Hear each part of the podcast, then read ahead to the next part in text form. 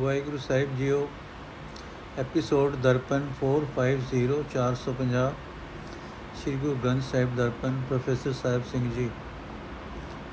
ਸ਼ਲੋਕ ਮਹਲਾ ਤੀਜਾ ਉਨਵ ਉਨਵ ਆਇਆ ਅਵਰ ਕਰੇਂਦਾ ਵਨ, ਕਿਆ ਜਾਣਾ ਤਿਸ ਸਾਸਿਓ ਕੇਵ ਰਹਿਸੀ ਰੰਗ ਰੰਗ ਰਹਾ ਤਿਨ ਕਾਮਣੀ, ਜਿਨ ਮਨ ਭਾਉ ਭਾਵ ਹੋਏ ਨਾਨਕ ਭੈ ਭਾਏ ਬਾਹਰੀ, ਤਿਨ ਤਨ ਸੁਖ ਨਾ ਹੋਏ। ਅਰਥ, ਗੁਰੂ ਰੂਪ ਬਦਲ ਨਿਉ ਨਿਉ ਕੇ ਆਇਆ ਹੈ। ਬਾਹਰ ਮੇਰ ਕਰਨ ਤੇ ਤਿਆਰ ਹੈ ਤੇ ਕਈ ਤਰ੍ਹਾਂ ਦੇ ਰੰਗ ਵਿਖਾ ਰਿਹਾ ਹੈ।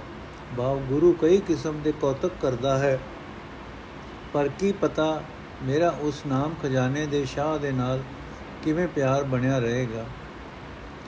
ਉਸ ਮੇਰਾਂ ਦੇ ਸਾਈ ਨਾਲ ਉਹਨਾਂ ਜੀਵ ਇਸਤਰੀਆਂ ਦਾ ਪਿਆਰ ਟਿਕਿਆ ਰਹਿੰਦਾ ਹੈ, ਜਿਨ੍ਹਾਂ ਦੇ ਮਨ ਵਿੱਚ ਉਸ ਦਾ ਡਰ ਤੇ ਪਿਆਰ ਹੈ। ਇਹ ਨਾਨਕ, ਜੋ ਡਰ ਤੇ ਪਿਆਰ ਤੋਂ ਸਕਣੀਆਂ ਹਨ, ਉਹਨਾਂ ਦੇ ਸਰੀਰ ਵਿੱਚ ਸੁਖ ਨਹੀਂ ਹੁੰਦਾ। ਮਹੱਲਾ ਤੀਜਾ ਉਨਵ ਉਨਵ ਆਇਆ, ਵਰਸੈ ਨੀਰ ਨਿਪੰਗ। ਨਾਨਕ ਦੁਖ ਲਗਾ ਤਿਨ ਕਾਮਣੀ, ਜਿਨ ਕੰਤੈ ਸਿਉ ਮਨ ਭੰਗ ਅਰਥ ਗੁਰੂ ਬੱਦਲ ਨਿਉ ਨਿਉ ਕੇ ਆਇਆ ਹੈ ਤੇ ਸਾਫ਼ ਜਲ ਵਰਸ ਰਿਹਾ ਹੈ।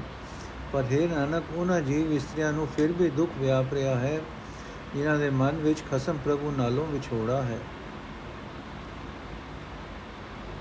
ਪੌੜੀ। ਦੋਵੇਂ ਤਰਫਾ ਉਪਾਏ ਇੱਕ ਵਰਤਿਆ ਵੇਦ ਬਾਣੀ ਵਰਤਾਏ, ਅੰਦਰ ਬਾਦ ਘਤਿਆ। ਪਰ ਵਿਰਤ ਨਿਰਵਿਰਤ ਹਾਠਾ ਦੋਵੇਂ ਵਿੱਚ ਭਰਮ, ਵਿੱਚ ਧਰਮ ਫਿਰੈ ਬਹਿ ਬਾਰਿਆ। ਪਰ ਵਿਰਤ ਨਿਰਵਿਰਤ ਹਾਠਾ ਦੋਵੇਂ ਵਿੱਚ ਧਰਮ ਫਿਰੈ ਰਹਿ ਬਾਰਿਆ। ਮਨ ਮੁਖ ਕੱਚੇ ਕੂੜਿਆਰ, ਤਿਨ ਨੇਚੋ ਦਰਗਹਿ ਹਾਰਿਆ। ਗੁਰਮਤੀ ਸ਼ਬਦ ਸੂਰ ਹੈ, ਕਾਮ ਕ੍ਰੋਧ ਜਿਨਿ ਮਾਰਿਆ। ਸੱਚੇ ਅੰਦਰ ਮਹਿਲ ਸ਼ਬਦ ਸੁਵਾਰਿਆ। ਸੇ ਭਗਤ ਤੁਧ ਭਾਵ ਦੇ ਸੱਚੇ ਨਾਏ ਪਿਆਰਿਆ। ਸਤਗੁਰ ਸੇਵਨ ਆਪਣਾ, ਤਿਨਾ ਵਿਟੋ ਵਾਰਿਆ। ਅਰਥ।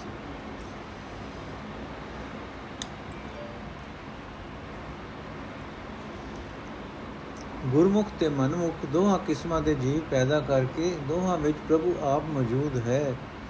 ਧਾਰਮਿਕ ਉਪਦੇਸ਼ ਵੇਦ ਬਾਣੀ ਵੀ ਉਸਨੇ ਆਪ ਹੀ ਕੀਤਾ ਹੈ ਤੇ ਇਸ ਤਰ੍ਹਾਂ ਗੁਰਮੁਖ ਤੇ ਮਨਮੁਖ ਦੇ ਅੰਦਰ ਵਿਚਾਰ ਵੱਖੋ ਵੱਖਰੇ ਪਾ ਕੇ ਦੋਹਾਂ ਧਿਰਾਂ ਦੇ ਅੰਦਰ ਝਗੜਾ ਵੀ ਆਪ ਹੀ ਪਾਇਆ ਹੈ। ਜਗਤ ਦੇ ਧੰਦਿਆਂ ਵਿੱਚ ਖਚਿਤ ਹੋਣਾ ਤੇ ਜਗਤ ਤੋਂ ਨਿਰਲੇਪ ਰਹਿਣਾ, ਇਹ ਦੋਵੇਂ ਪਾਸੇ ਉਸਨੇ ਆਪ ਹੀ ਬਣਾ ਦਿੱਤੇ ਹਨ ਤੇ ਆਪ ਹੀ ਧਰਮ ਰੂਪ ਹੋ ਕੇ ਦੋਹਾਂ ਵਿੱਚ ਵਿਚੋਲਾ ਬਣਿਆ ਹੋਇਆ ਹੈ। ਪਰ ਮਨ ਦੇ ਪਿੱਛੇ ਤੁਰਨ ਵਾਲੇ ਮੂਰਖ ਕੂੜ ਦੇ ਵਪਾਰੀ ਹਨ। ਉਹ ਜ਼ਰੂਰ ਪ੍ਰਭੂ ਦੀ ਦਰਗਾਹ ਵਿੱਚ ਬਾਜੀ ਹਾਰ ਜਾਂਦੇ ਹਨ। ਜਿਨ੍ਹਾਂ ਨੇ ਗੁਰੂ ਦੀ ਮੱਤ ਦਾ ਆਸਰਾ ਲਿਆ, ਉਹ ਗੁਰ ਸ਼ਬਦ ਦੀ ਬਰਕਤ ਨਾਲ ਸੂਰਮੇ ਬਣ ਗਏ, ਕਿਉਂਕਿ ਉਹਨਾਂ ਕਾਮ ਤੇ ਕ੍ਰੋਧ ਜਿੱਤ ਲਿਆ। ਉਹ ਗੁਰ ਸ਼ਬਦ ਦੀ ਰਾਹੀਂ ਸੱਚੇ ਪ੍ਰਭੂ ਦੀ ਹਜ਼ੂਰੀ ਵਿੱਚ ਸੁਰਖਰੂ ਹੋ ਗਏ। हे ਪ੍ਰਭੂ, ਉਹ ਤੇਰੇ ਭਗਤ ਤੈਨੂੰ ਚੰਗੇ ਲੱਗਦੇ ਹਨ, ਕਿਉਂਕਿ ਉਹ ਤੇਰੇ ਸਦਾ ਕਾਇਮ ਰਹਿਣ ਵਾਲੇ ਨਾਮ ਵਿੱਚ ਪਿਆਰ ਪਾਉਂਦੇ ਹਨ। ਜੋ ਮਨੁੱਖ ਆਪਣੇ ਸਤਿਗੁਰ ਨੂੰ ਸੇਵਦੇ ਹਨ, ਭਾਵ ਜੋ ਗੁਰੂ ਦੇ ਕਹੇ ਉੱਤੇ ਤੁਰਦੇ ਹਨ, ਮੈਂ ਉਹਨਾਂ ਤੋਂ ਸਦਕੇ ਹਾਂ।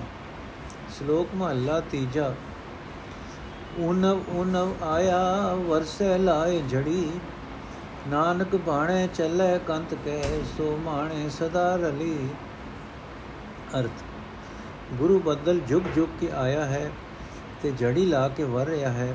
ਭਾਵ ਗੁਰੂ ਨਾਮ ਉਪਦੇਸ਼ ਦੀ ਵਰਖਾ ਕਰ ਰਿਹਾ ਹੈ। ਪਰ हे ਨਾਨਕ, ਇਸ ਉਪਦੇਸ਼ ਨੂੰ ਸੁਣ ਕੇ ਜੋ ਮਨੁੱਖ ਖਸਮ ਪ੍ਰਭੂ ਦੀ ਰਜ਼ਾ ਵਿੱਚ ਤੁਰਦਾ ਹੈ, ਉਹੀ ਉਸ ਉਪਦੇਸ਼ ਵਰਖਾ ਦਾ ਆਨੰਦ ਮਾਣਦਾ ਹੈ। ਮਹਲਾ ਤੀਜਾ, ਕਿਆ ਉਟ ਉਟ ਵਿਕ ਦੇਖੋ ਬਪੜੇ ਇਸ ਮੇਗੇ ਹੱਥ ਕਿਛ ਨਾ ਹੈ ਜਿਨ ਇਹ ਮੇਗ ਪਟ ਪਠਾਇਆ, ਤਿਸ ਰਾਖੋ ਮਨ ਮਾਹੇ। ਤਿਸਨੋ ਮਨ ਵਸਾਈ ਸੀ, ਜਾਂ ਕੋ ਨਦਰ ਕਰੇ। ਨਾਨਕ ਨਦਰੀ ਬਾਹਰੀ ਸਭ ਕਰਨ ਭਲਾ ਕਰੇ। ਅਰਥੇ ਵਿਚਾਰੇ ਬੰਦਿਓ, ਇਸ ਬੱਦਲ ਨੂੰ ਉੱਠ ਉੱਠ ਕੇ ਕੀ ਵੇਖਦੇ ਹੋ? ਇਸ ਦੇ ਆਪਣੇ ਵਸ ਕੁਝ ਨਹੀਂ ਕਿ ਇਹ ਵਰਖਾ ਕਰ ਸਕੇ। ਇਹ ਭਾਈ, ਜਿਸ ਮਾਲਕ ਨੇ ਇਹ ਬਦਲ ਘਲਿਆ ਹੈ, ਉਸ ਨੂੰ ਆਪਣੇ ਮਨ ਵਿੱਚ ਚੇਤੇ ਕਰੋ। ਪਰ ਇਹ ਕਿਸੇ ਦੇ ਵਸ ਦੀ ਗੱਲ ਨਹੀਂ।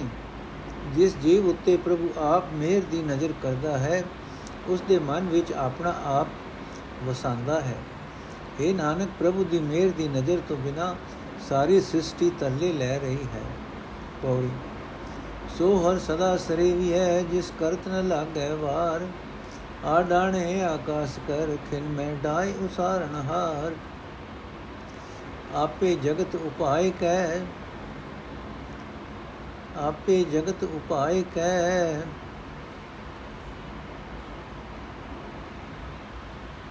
ਕੁਦਰਤ ਕਰੇ ਵਿਚਾਰ, ਮਨਮੁਖ ਅਗੇ ਲੇਖਾ ਮੰਗਿਐ, ਬੋਤੀ ਹੋਵੇ ਮਾਰ।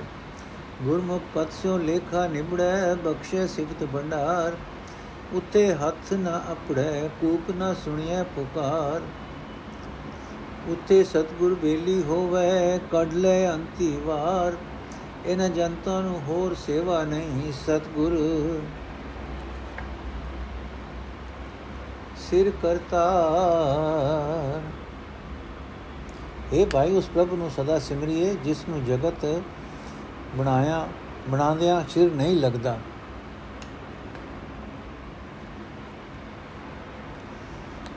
ਇਹ ਬਣੇ, ਇਹ ਤਣੇ ਹੋਏ ਆਕਾਸ਼ ਬਣਾ ਕੇ, ਇੱਕ ਪਲਕ ਵਿੱਚ ਨਾਸ ਕਰਕੇ ਮੁੜ ਬਣਾਉਣ ਦੇ ਸਮਰੱਥ ਹੈ। ਪ੍ਰਭੂ ਆਪ ਹੀ ਜਗਤ ਪੈਦਾ ਕਰਕੇ ਆਪ ਹੀ ਇਸ ਰਚਨਾ ਦਾ ਖਿਆਲ ਰੱਖਦਾ ਹੈ।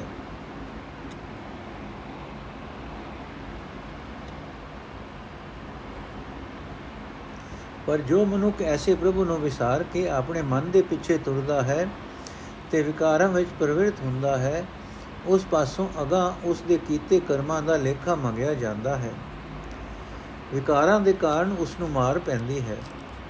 ਗੁਰੂ ਦੇ ਹੁਕਮ ਵਿੱਚ ਤੁਰਨ ਵਾਲੇ ਬੰਦੇ ਦਾ ਲੇਖਾ ਇੱਜ਼ਤ ਨਾਲ ਨਿਬੜਦਾ ਹੈ, ਕਿਉਂਕਿ ਗੁਰੂ ਉਸ ਨੂੰ ਪ੍ਰਭੂ ਦੀ ਸਿਫਤ ਸਲਾਹ ਦੇ ਖਜ਼ਾਨੇ ਬਖਸ਼ਦਾ ਹੈ।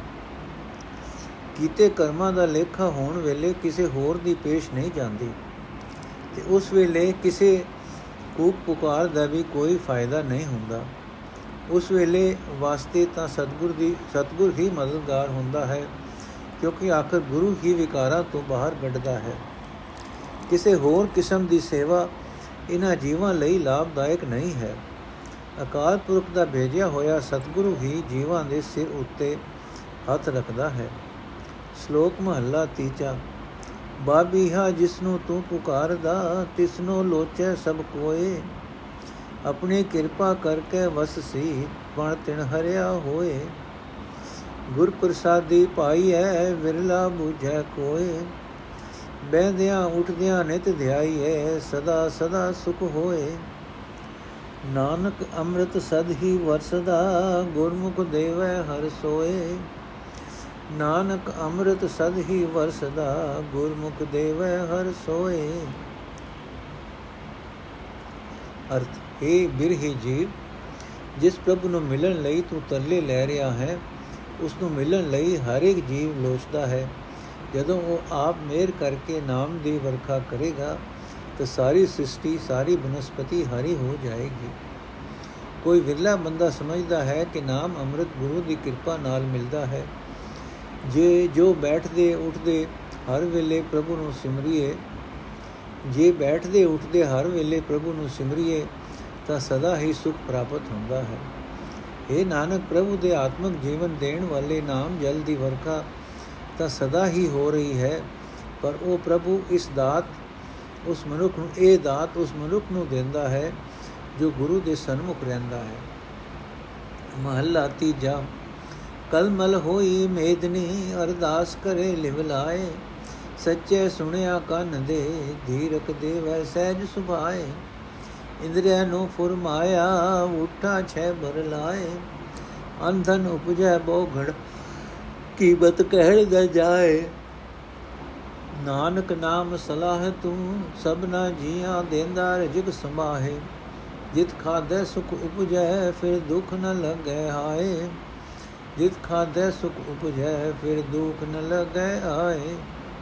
ਅਰਥ, ਜਦੋਂ ਧਰਤੀ ਮੀਂਹ ਖੁਣੋ ਵਿਆਕੁਲ ਹੁੰਦੀ ਹੈ ਤੇ ਇੱਕ ਮਨ ਹੋ ਕੇ ਅਰਜ਼ੋਈ ਕਰਦੀ ਹੈ, ਤਾਂ ਸਦਾ ਥਿਰ ਸੱਚਾ ਪ੍ਰਭੂ ਇਸ ਅਰਜ਼ੋਈ ਨੂੰ ਗੋ ਨਾਲ ਸੁਣਦਾ ਹੈ ਤੇ ਸੁੱਤੇ ਹੀ ਆਪਣੇ ਸਦਾ ਦੇ ਬਣੇ ਸੁਭਾਅ ਅਨੁਸਾਰ ਧਰਤੀ ਨੂੰ ਧੀਰਜ ਦਿੰਦਾ ਹੈ।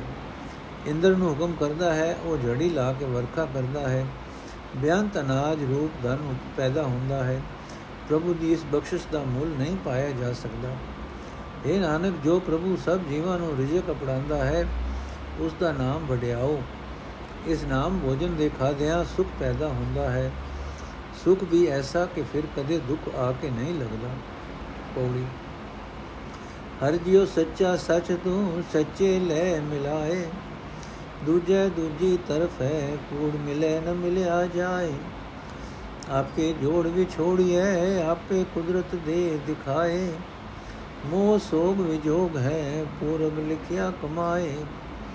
ਹੋਮ ਬਲਿਹਾਰੀ ਤਿਨ ਕੋ, ਜੋ ਹਰ ਚਰਣੀ ਰਹੇ ਲਿਵਲਾਏ ਜੋ ਜਲ ਮੈਂ ਕਮਲ ਅਲਿਪਤ ਹੈ, ਐਸੀ ਬਣਤ ਬਣਾਏ। ਸੇ ਸੁਖੀ ਸਦਾ ਸੋਹਣੇ, ਜਿਨ ਵਿੱਚੋਂ ਆਪ ਗਵਾਏ। ਤਿਨ ਸੋਗ ਵਿਜੋਗ ਕਦੇ ਨਹੀਂ, ਜੋ ਹਰ ਕੈ ਅੰਗ ਸਮਾਏ।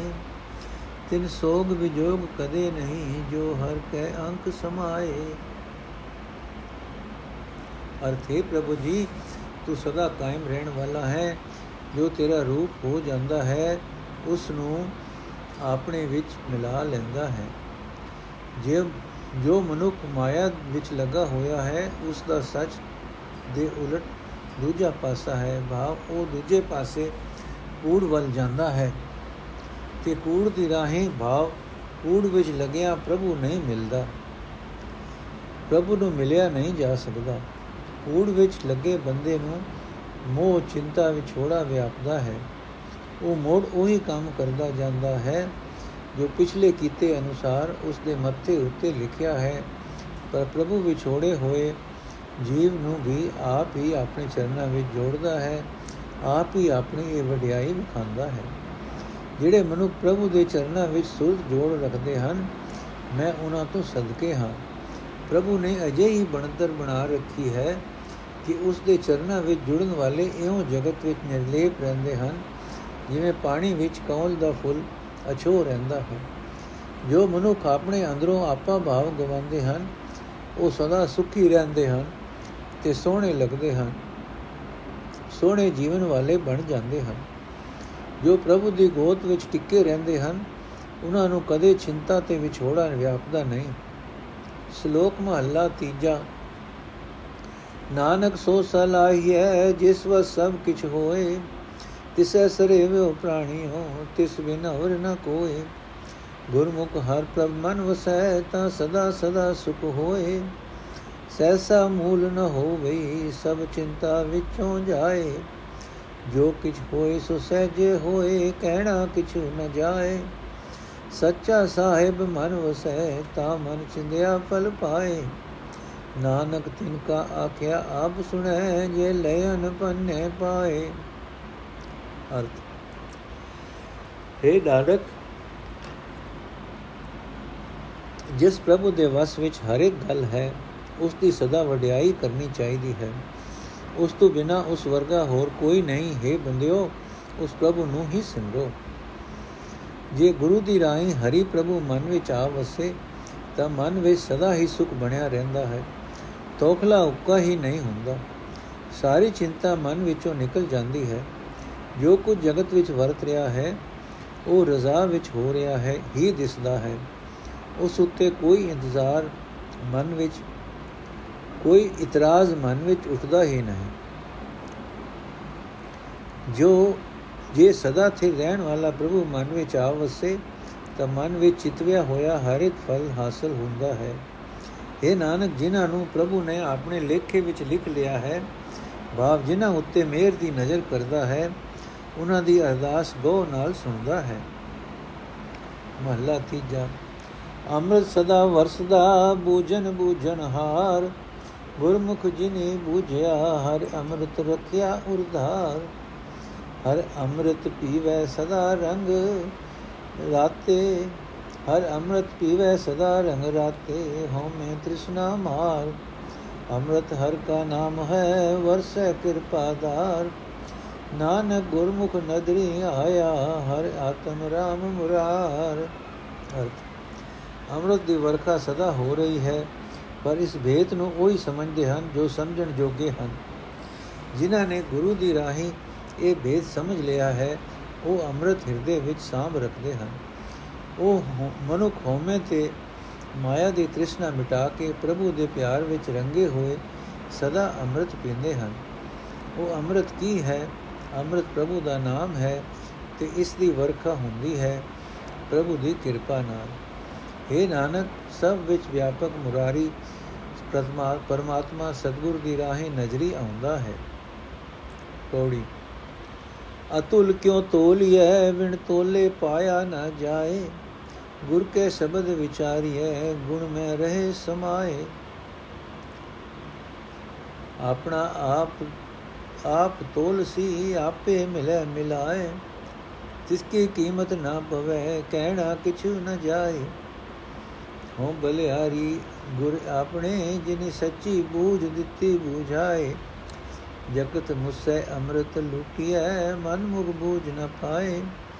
ਵਿਣ ਨਾਵੇਂ ਨਾਲ ਨ ਚਲਸੀ, ਜਾਸੀ ਜਨਮ ਗਵਾਏ।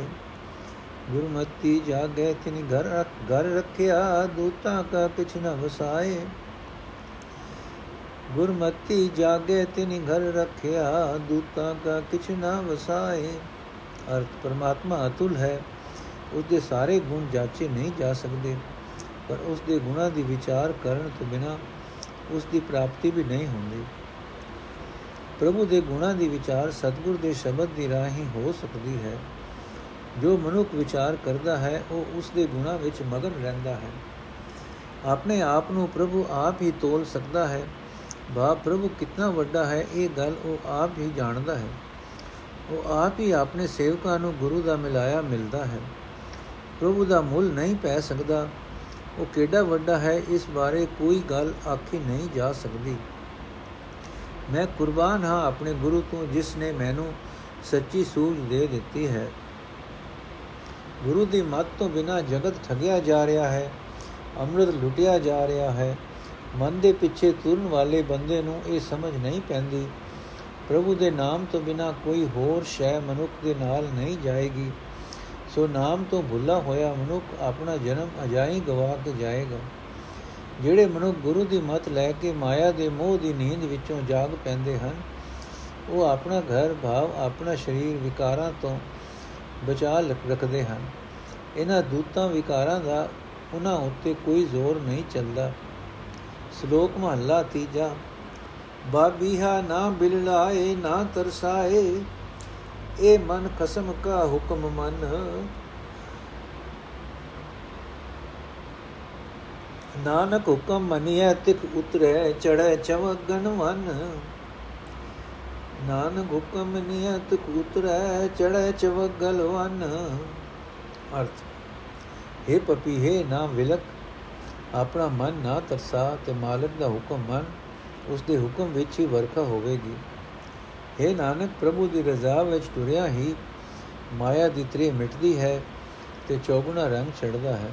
ਭਾਵ ਮਨ ਪੂਰੇ ਤੌਰ ਤੇ ਖਿੜਦਾ ਹੈ। ਮਹੱਲਾ ਤੀਜਾ। ਬਾਬੀ ਹਾ ਜਲ ਮੈਂ ਤੇਰਾ ਵਾਸ ਹੈ, ਜਲ ਹੀ ਮਾਏ ਫਿਰਾਏ। ਜਲ ਕੀ ਸਾਰ ਨ ਜਾਣਹੀ, ਤੂੰ ਤਾਂ ਕੂ ਕਣ ਪਾਏ। ਜਲ ਥਲ 24 ਵਰਸ ਦਾ ਖਾਲੀ ਕੋ ਥਾਉ ਨਾਏ। ਇਤੇ ਜਲ ਵਰਸਦੈ, ਤਿਖ ਮਰੇ ਭਾਗ ਤਿਨਾ ਕੇ ਨਾਹੀ। ਨਾਨਕ ਗੁਰਮੁਖ ਤਿਨ ਸੋਜੀ ਪਈ, ਜਿਨ ਵਸਿਆ ਮਨ ਮਾਹੇ। ਨਾਨਕ ਗੁਰਮੁਖ ਤਿਨ ਸੋਜੀ ਪਈ, ਜਿਨ ਵਸਿਆ ਮਨ ਮਾਹੇ। ਅਰਥ ਹੈ ਪਪੀਏ ਪਾਣੀ ਵਿੱਚ ਤੂੰ ਵਸਦਾ ਹੈ, ਪਾਣੀ ਵਿੱਚ ਹੀ ਤੂੰ ਤੁਰਦਾ ਫਿਰਦਾ ਹੈ। ਭਾਵ ਹੈ ਜੀਵ, ਸਰਵ ਵਿਆਪਕ ਹਰੀ ਵਿੱਚ ਹੀ ਤੂੰ ਜਿਉਂਦਾ ਵਸਦਾ ਹੈ, ਪਰ ਉਸ ਪਾਣੀ ਦੀ ਤੈਨੂੰ ਕਦਰ ਨਹੀਂ, ਇਸ ਵਾਸਤੇ ਤੂੰ ਵਿਲਕ ਰਿਹਾ ਹੈ। ਚੌ ਪਾਸੇ ਹੀ ਜਲਾਂ ਵਿੱਚ, ਥਲਾਂ ਵਿੱਚ ਵਰਖਾ ਹੋ ਰਹੀ ਹੈ। ਕੋਈ ਥਾਂ ਐਸਾ ਨਹੀਂ ਜਿੱਥੇ ਵਰਖਾ ਨਹੀਂ ਹੁੰਦੀ। ਇਤਨੀ ਵਰਖਾ ਹੁੰਦਿਆਂ ਜੋ ਤਿਹਾਈ ਮਰ ਰਹੇ ਹਨ, ਉਹਨਾਂ ਦੇ ਚੰਗੇ ਭਾਗ ਨਹੀਂ ਹਨ। ਇਹ ਨਾਨਕ, ਗੁਰੂ ਦੀ ਰਾਹੀਂ ਜਿਨ੍ਹਾਂ ਦੇ ਹਿਰਦੇ ਵਿੱਚ ਪ੍ਰਭੂ ਆ ਵਸਦਾ ਹੈ, ਉਹਨਾਂ ਨੂੰ ਇਹ ਸੂਝ ਆਉਂਦੀ ਹੈ ਕਿ ਪ੍ਰਭੂ ਹਰ ਥਾਂ ਵਸਦਾ ਹੈ। ਤੋੜੀ ਨਾਥ ਜਤੀ ਸਿਧ ਪੀਰ ਕਿਨੇ ਅੰਤ ਨ ਪਾਇਆ। ਗੁਰਮੁਖ ਨਾਮ ਧਿਆਏ ਤੁਝੈ ਸਮਾਇਆ। ਜੁਗ ਛਤੀ ਗੁਬਾਰ ਤਿਸ ਹੀ ਬਾਇਆ ਜਲਾ ਬਿੰਬ ਅਸਰਾਲ ਤਿਨੇ ਵਰਤਾਇਆ। ਨੀਲ ਅਨੀਲ ਅਗਮ ਸੁਰਜੀਤ ਸੁਭਾਇਆ। ਅਗਨ ਉਪਾਈ ਆਵਾਦ ਭੁਖ ਤਿਹਾਇਆ। ਦੁਨੀਆ ਕੈ ਸਿਰ ਕਾਲ ਦੂਜਾ ਬਾਇਆ। ਰੱਖੇ ਰਖਣ ਹਾਰ ਜਿਨੀ ਸ਼ਬਦ 부ਝਾਇਆ ਦੁਨੀਆ ਕੈ ਸਿਰ ਕਾਲ ਦੂਜਾ ਭਾਇਆ। ਰੱਖੇ ਰਖਣ ਹਾਰ ਜਿਨੀ ਸ਼ਬਦ 부ਝਾਇਆ ਅਰਥੇ ਪ੍ਰਭੂ, ਨਾਥ ਜਤੀ ਪੁੱਗੇ ਹੋਏ ਜੋਗੀ ਪੀਰ, ਕਈ ਹੋ ਗੁਜਰੇ ਹਨ, ਪਰ ਕਿਸੇ ਨੇ ਤੇਰਾ ਅੰਤ ਨਹੀਂ ਪਾਇਆ। ਭਾਵ ਤੂੰ ਕਿਉਂ ਜਿਆ ਹੈ? ਕਦੋਂ ਤੋਂ ਹੈ? ਕਿਹੜਾ ਹੈ? ਇਹ ਗੱਲ ਕੋਈ ਨਹੀਂ ਦੱਸ ਸਕਿਆ। ਕਈ ਯਤਨ ਕਰ ਚੁੱਕੇ। ਗੁਰੂ ਦੀ ਸਿੱਖਿਆ ਉੱਤੇ ਤੁਰਨ ਵਾਲੇ ਮਨੁੱਖ ਅਜੇ ਨਿਸ਼ਫਲ ਉਦਮ ਛੱਡ ਕੇ ਕੇਵਲ ਤੇਰਾ ਨਾਮ ਸਿਮਰ ਕੇ ਤੇਰੇ ਚਰਨਾਂ ਵਿੱਚ ਲੀਨ ਰਹਿੰਦੇ ਹਨ। ਇਹ ਭਾਈ, ਇਹ ਗੱਲ ਉਸ ਪ੍ਰਭੂ ਨੂੰ ਇਉਂ ਹੀ ਚੰਗੀ ਲੱਗੀ ਹੈ ਕਿ ਅਨੇਕਾਂ ਯੁੱਗ ਹਨੇਰਾ ਹੀ ਹਨੇਰਾ ਸੀ। ਭਾਵ ਇਹ ਕਿਹਾ ਨਹੀਂ ਜਾ ਸਕਦਾ ਕਿ ਜਦੋਂ ਜਗਤ ਰਚਨਾ ਨਹੀਂ ਸੀ, ਹੋਈ ਤਦੋਂ ਕੀ ਸੀ। ਫਿਰ ਭਿਆਨਕ ਜਲ ਹੀ ਜਲ, ਇਹ ਖੇਡ ਵੀ ਉਸਨੇ ਵਰਤਾਈ। ਤੇ ਉਹ ਸਦਾ ਜਿਉਂਦਾ ਰਹਿਣ ਵਾਲਾ ਪ੍ਰਭੂ ਆਪ ਬੇਅੰਤ ਹੀ ਬੇਅੰਤ ਅਤੇ ਪਹੁੰਚ ਤੋਂ ਪਰੇ। ਇਹ ਭਾਈ, ਜਦੋਂ ਉਸਨੇ ਜਗਤ ਰਚਨਾ ਕਰ ਦਿੱਤੀ, ਤਦੋਂ ਤ੍ਰਿਸ਼ਨਾ ਦੀ ਅਗ ਵਾਦ ਵਿਵਾਦ ਤੇ ਭੁੱਖ ਤਰੇ ਵੀ ਉਸਨੇ ਆਪ ਹੀ ਪੈਦਾ ਕਰ ਦਿੱਤੇ। ਦੁਨੀਆ ਭਾਵ ਜੀਵਾਂ ਦੇ ਸਿਰ ਉੱਤੇ ਦੁਨੀਆ ਭਾਵ ਜੀਵਾਂ ਦੇ ਸਿਰ ਉੱਤੇ ਮੌਤ ਦਾ ਡਰ ਵੀ ਉਸਨੇ ਪੈਦਾ ਕੀਤਾ ਹੈ। ਕਿਉਂਕਿ ਇਹਨਾਂ ਨੂੰ ਇਹ ਦੂਜਾ ਭਾਵ ਪ੍ਰਭੂ ਨੂੰ ਛੱਡ ਕੇ ਇਹ ਦਿਸਦਾ ਜਗਤ ਪਿਆਰਾ ਲੱਗ ਰਿਹਾ ਹੈ। ਪਰ ਰੱਖਣ ਦੇ ਸਮਰੱਥ ਪ੍ਰਭੂ ਜਿਸ ਨੇ ਗੁਰੂ ਦੀ ਰਾਹੀਂ ਸ਼ਬਦ ਦੀ ਸੂਝ ਬਖਸ਼ੀ ਹੈ, ਇਹਨਾਂ ਅਗਨ ਵਾਦ ਭੁਖ, ਤਰੇ ਤੇ ਕਾਲ ਆਦਿਕ ਤੋਂ ਰੱਖਿਆ ਵੀ ਆਪ ਹੀ ਹੈ, ਰੱਖਦਾ ਵੀ ਆਪ ਹੀ ਹੈ। ਸ਼ਲੋਕ ਮਹਲਾ ਤੀਜਾ, ਇਹ ਜਲ ਜ ਸਭ ਤੇ ਵਰਸਦਾ, ਵਰਸੈ ਭਾਏ ਸੁਭਾਏ। ਸੇ ਬਿਰਖਾ ਹਰੀ ਆਵਲੇ ਜੋ ਗੁਰਮੁਖ ਰਹੇ ਸਮਾਏ। ਨਾਨਕ ਨਦਰੀ ਸੁਖ ਹੋਏ ਇਨਾ ਜਨਤਾ ਕਾ ਦੁਖ ਜਾਏ। ਨਾਨਕ ਨਦਰੀ ਸੁਖ ਹੋਏ ਇਨਾ ਜਨਤਾ ਕਾ ਦੁਖ ਜਾਏ। ਅਰਥ ਪ੍ਰਭੂ ਦਾ ਨਾਮ ਰੂਪ, ਇਹ ਜਲ ਭਾਵ ਮੇ ਹਰ ਥਾਂ ਵਸ ਰਿਹਾ ਹੈ, ਤੇ ਵਰਦਾ ਵੀ ਹੈ ਪ੍ਰੇਮ ਨਾਲ ਤੇ ਆਪਣੀ ਮੋਜ ਨਾਲ। ਭਾਵ ਕਿਸੇ ਵਿਤਕਰੇ ਨਾਲ ਨਹੀਂ, ਪਰ ਕੇਵਲ ਉੱਚੀ ਉਹੀ ਜੀਵ ਰੂਪ ਰੁਖ ਹਰੇ, ਜੀਵ ਜੀਵ ਰੂਪ ਰੁਖ ਹਰੇ ਹਨ, ਹਰੇ ਹੁੰਦੇ ਹਨ, ਪਰ ਕੇਵਲ ਉਹੀ ਜੀਵ ਰੂਪ ਰੁਖ ਹਰੇ ਹੁੰਦੇ ਹਨ, ਜੋ ਗੁਰੂ ਦੇ ਸੰਮੁਖ ਹੋ ਕੇ ਇਸ ਨਾਮ ਵਰਖਾ ਵਿੱਚ ਲੀਨ ਰਹਿੰਦੇ ਹਨ। ਇਹ ਨਾਨਕ, ਪ੍ਰਭੂ ਦੀ ਮਿਹਰ ਦੀ ਨਜ਼ਰ ਨਾਲ ਸੁਖ ਪੈਦਾ ਹੁੰਦਾ ਹੈ ਤੇ ਇਹਨਾਂ ਜੀਵਾਂ ਦਾ ਦੁੱਖ ਦੂਰ ਹੁੰਦਾ ਹੈ। ਮਹਲਾ ਤੀਜਾ, ਬਿੰਨੀ ਰਹਿਣ ਚਮਕਿਆ ਉਠਾ ਛੇ ਭਰ ਲਾਏ ਜਿਤ ਉਠੇ ਅਨ ਧਨ ਬਹੁਤ ਉਪਜੈ, ਜਾਂ ਸੋ ਕਰੇ ਸ੍ਰਜਾਏ ਜਿਤ ਖਾਦੇ ਮਨ ਤ੍ਰਿਪਤਾ, ਜਿਤ ਤ੍ਰਿਪਤੀ ਹੈ ਜੀਆਂ ਜੁਗਤ ਸਮਾਏ। ਇਹ ਧਨ ਕਰਤੇ ਕਾ ਖੇਲ ਹੈ, ਕਦੇ ਆਵੇ, ਕਦੇ ਜਾਏ। ਕਦੇ ਆਵੇ, ਕਦੇ ਜਾਏ। ਗਿਆਨੀਆਂ ਕਾ ਧਨ ਨਾਮ ਹੈ ਸਦੀ ਰਹੇ ਸਮਾਏ। ਨਾਨਕ ਜਿਨ ਕੋ ਨਦਰ ਕਰੇ, ਤਾਂ ਇਹ ਧਨ ਪੱਲੇ ਪਾਏ। ਨਾਨਕ ਜਿਨ ਕੋ ਨਦਰ ਕਰੇ ਤਾਂ ਇਹ ਧਨ ਪੱਲੇ ਪਾਏ। ਅਰਥ, ਜਦੋਂ ਪ੍ਰਭੂ ਨੂੰ ਭਾਉਂਦਾ ਹੈ, ਤਦੋਂ ਸੁਹਾਵਣੀ ਰਾਤ ਸੁਹਾਵਣੀ ਰਾਤ ਤੇ ਬੱਦਲ ਚਮਕਦਾ ਹੈ ਤੇ ਜੜੀ ਲਾ ਕੇ ਵਰਦਾ ਹੈ। ਇਸ ਦੇ ਵਸਤਨ ਨਾਲ ਬੜਾ ਅਨਰੂਪ ਧਨ ਪੈਦਾ ਹੁੰਦਾ ਹੈ। ਇਸ ਧਨ ਦੇ ਵਰਤਨ ਨਾਲ ਮਨ ਰਜਦਾ ਹੀ ਹੈ ਕਿ ਜੀਵਾਂ ਵਿੱਚ ਜਿਉਣ ਦੀ ਜੁਗਤੀ ਆਉਂਦੀ ਹੈ। ਆਵ ਮਨ ਆਦਿਆਂ ਜੀਵ ਜਿਉਂਦੇ ਹਨ। ਪਰ ਇਹ ਅਨਰੂਪ ਧਨ ਦਾ ਕਰਤਾਰ ਦਾ ਇੱਕ ਤਮਾਸ਼ਾ ਹੈ, ਜੋ ਕਦੇ ਪੈਦਾ ਹੁੰਦਾ ਹੈ, ਕਦੇ ਨਾਸ਼ ਹੋ ਜਾਂਦਾ ਹੈ।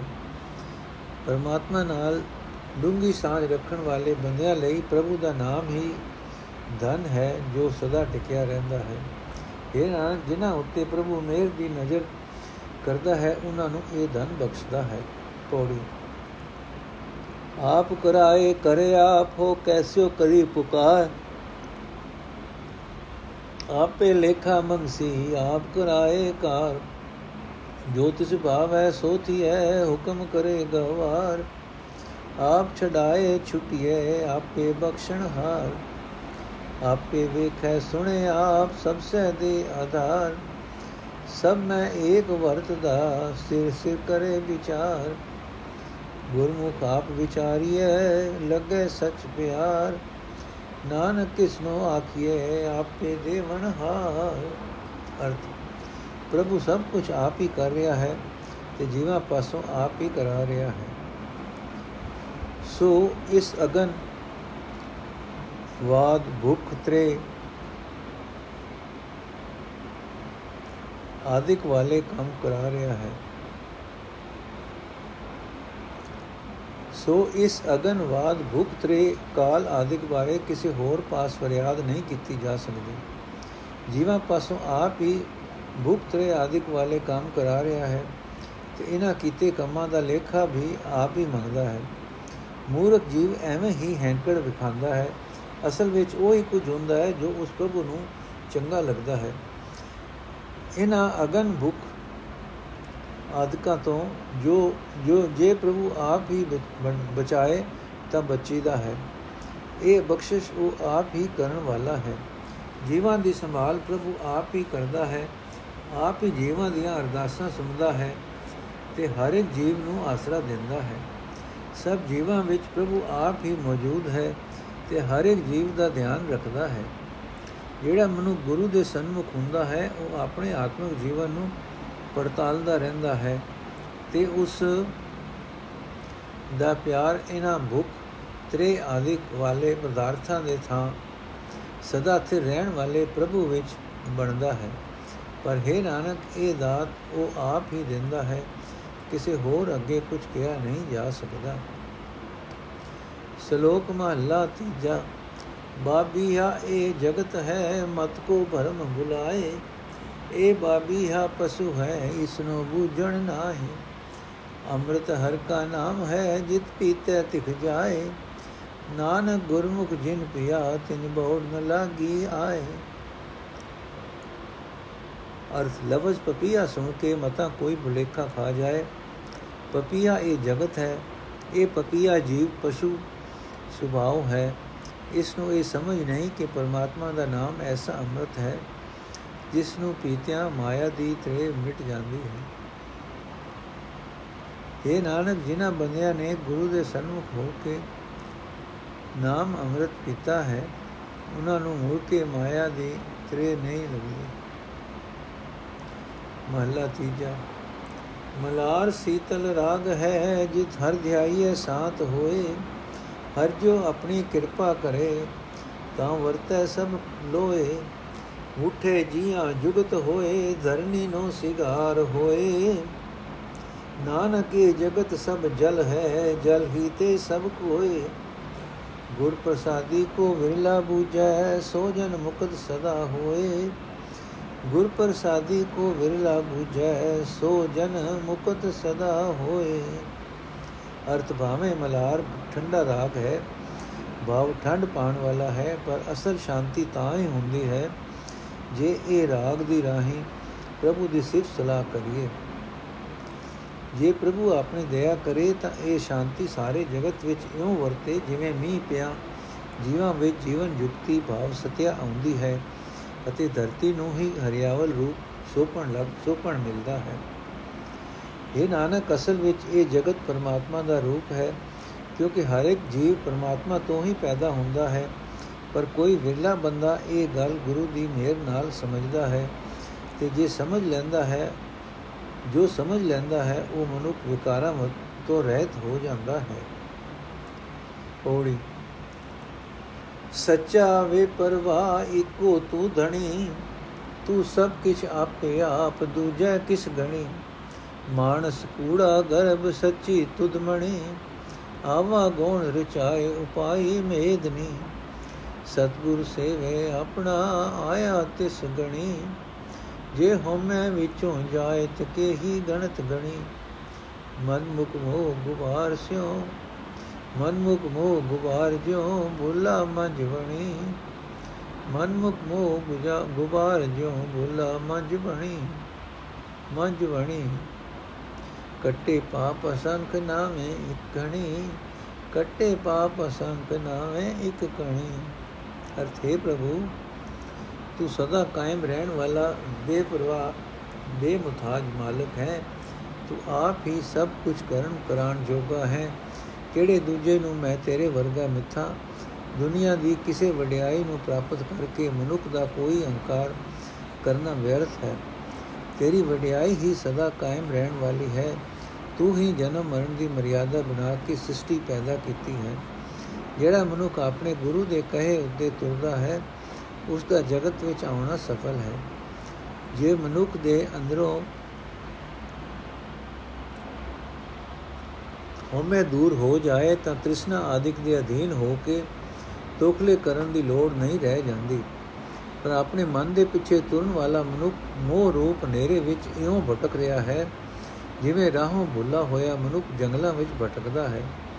ਪ੍ਰਭੂ ਆਪਣੇ ਨਾਮ ਦਾ ਇੱਕ ਕਿਣਕਾ ਦੇ ਕੇ ਬਿਆੰਤ ਪਾਪ ਕੱਟ ਦਿੰਦਾ ਹੈ। ਪ੍ਰਭੂ ਆਪਣੇ ਨਾਮ ਦਾ ਇੱਕ ਕਿਣਕਾ ਦੇ ਕੇ ਬਿਆੰਤ ਪਾਪ ਕੱਟ ਦਿੰਦਾ ਹੈ।